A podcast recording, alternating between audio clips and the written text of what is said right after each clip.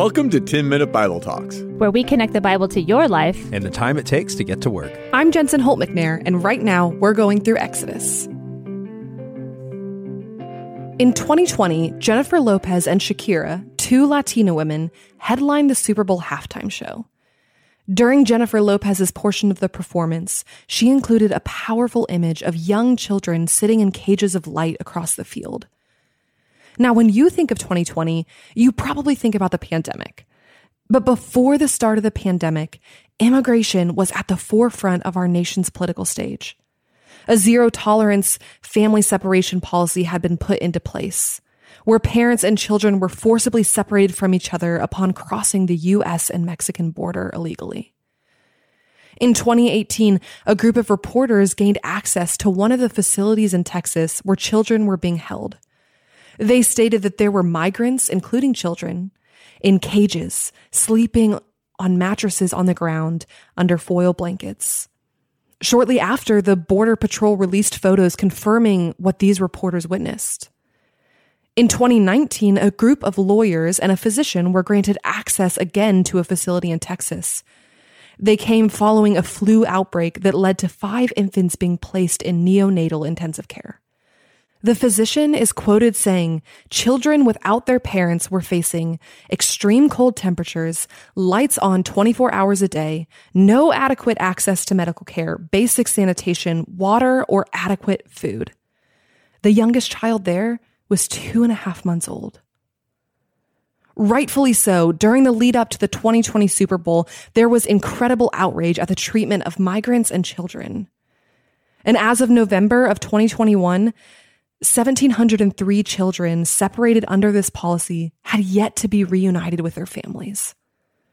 And so, during her halftime performance, Jennifer Lopez made the bold choice to make a statement against the policy at the time. Now, not everyone was happy that she did. The NFL tried to remove this portion of her performance when they first saw it. But in her recent documentary, Halftime, she said, For me, this isn't about politics. This is about human rights. Now, if you live in America, you know that immigration and taking in refugees is a hot button issue in politics. Feelings can run hot and people can be extremely passionate about their beliefs, taking the side usually of whichever political party they tend to associate with. It can be an incredibly divisive issue, and it's often wielded by the media and political parties to stoke fires and point fingers. And because of this, I know that wading into this conversation today might have already made more than one person a little bit uncomfortable and maybe even angry. I'd like to say that while I don't wish to unnecessarily stoke an already hot fire, I am okay with making you uncomfortable or angry by talking about this. I'm okay with it. And not because I have a political agenda, because I don't. For what it's worth, families continue to be separated at the border under our current administration. Both Republicans and Democrats are capable of doing harm here. I'm okay talking about it because the Bible talks about it. God has something serious and radical to say about how his people treat foreigners in their land. And in a culture that is constantly wrestling with the topic of immigration, we should want to know what the God of the universe calls us to do as his people. Which means that today, I do hope that whatever you feel or believe about immigration, that you would hear the word of God and reflect on what it has to say. The passage we're looking at today falls within the laws given to Moses at Mount Sinai. Our verses actually signal a change in tone.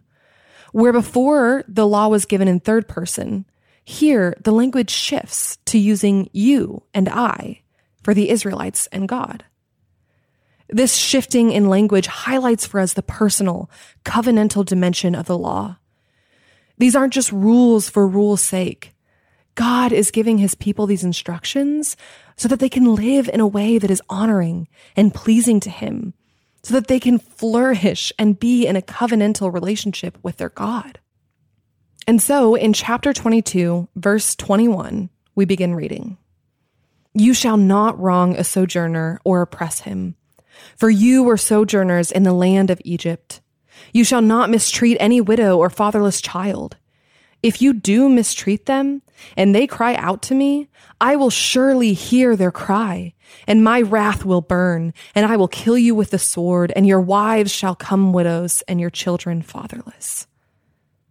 Later in chapter 23, verse 9, we read again, You shall not oppress a sojourner. You know the heart of a sojourner, for you were sojourners in the land of Egypt. The word sojourner here refers to a foreigner, someone living within Israel who is not a native born Israelite. These foreigners could be in the land for any number of reasons famine, war, traveling for work, migrants. The scripture here doesn't give a reason why the person has come into the land or how they've come into the land. It doesn't tell us anything about their economic status or what they do for a living. It just tells us that God's people are not to wrong or oppress the foreigners living in their land. The law goes on in chapter 22 to specifically speak to the mistreatment of widows and the fatherless children. The punishment for mistreatment of these groups is swift and severe. This isn't a suggestion or a hope that God has for his people. This is a command, a serious one with serious consequences. God's people are to be a people who care for the foreigners and the vulnerable among them. And this isn't the only place in scripture that we see God making provision for the foreigner. God's law has around 20 laws specifically in place for the protection and benefit of the foreigner living in Israel. God sees these people groups who cannot often provide for themselves, who are vulnerable and in danger of becoming destitute or being taken advantage of he sees them and he provides for them. He provides protection by urging his people to treat them fairly and with respect. He creates a community where there are laws that cancel debts and provide funds for those who are destitute and allows the vulnerable to collect food from the fields of his people. See, God calls his people to care for the foreigner and the widows and the orphans, not because they're someone to pity and look down upon, but because they themselves are not any different from his people. Notice that both times that God implores his people to not oppress the foreigner, he reminds them that they too were foreigners in the land of Egypt. They know the heart of a sojourner. God's people are not immune to having need, to being cast out of the promised land.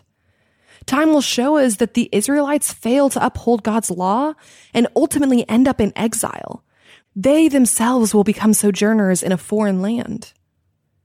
And while ultimately God's people do return to Jerusalem, to the promised land, scripture tells us again and again that God's people are still living in exile.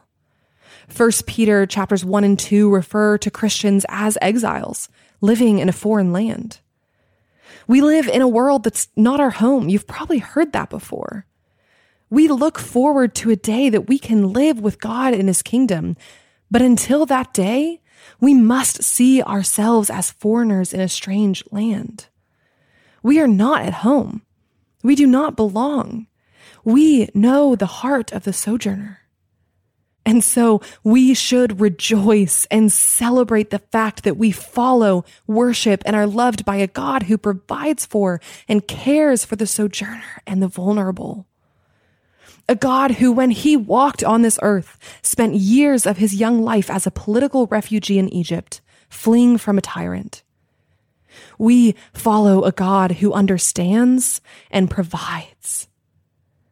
And with that knowledge of and gratitude for a God who can empathize and who provides strength and comfort to his people in exile, we too should desire to obey God's command to not oppress the sojourner. And our obedience, it isn't out of duty or done begrudgingly, but out of a desire to love and care for those who are vulnerable because we can know the life of a sojourner.